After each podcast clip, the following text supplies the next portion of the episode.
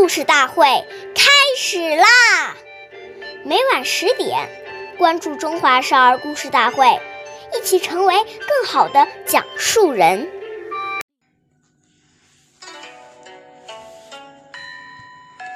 话多说不如少，唯其事不佞巧。细雨流逝，故事永流传。大家好，我是中华少儿故事大会讲述人张恩惠。今天我给大家讲的故事是《妙语救人》第四十三集。诸葛瑾是三国时期孙权手下的大臣，平时话不多，但常常在紧要关头。几句话就能解决问题。有一次，校尉阴谋被孙权误解，要被杀头，众人又向孙权求情，只有诸葛瑾一言不发。孙权问：“为什么子玉、诸葛瑾字子玉不说话？”诸葛瑾说。我与阴魔的家乡遭遇战乱，所以才来投奔陛下。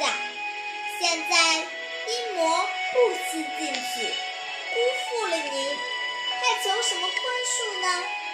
短短几句话，孙权就感到阴魔不远千里来投奔自己，即使有过错，也应该原谅。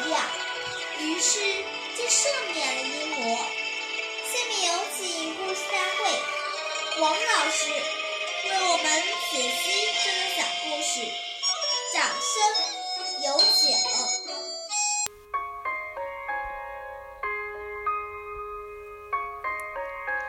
所谓言多必失，如果你滔滔不绝，很多话还没有思考清楚就说出去了，结果就收不回来了。谚语。是非只为多开口，烦恼皆因强出头。人与人接触会有是非产生，就是因为话多。所以处事要少言慎行。在讲话之前，我们首先要想一想，讲这句话自己能不能够做到，能不能对这个话负责。如果我们说的话能够做到，能够负起责任，这才能够说。如果说了话之后不能负责任，我们在他人心目中的信用就会慢慢的减少。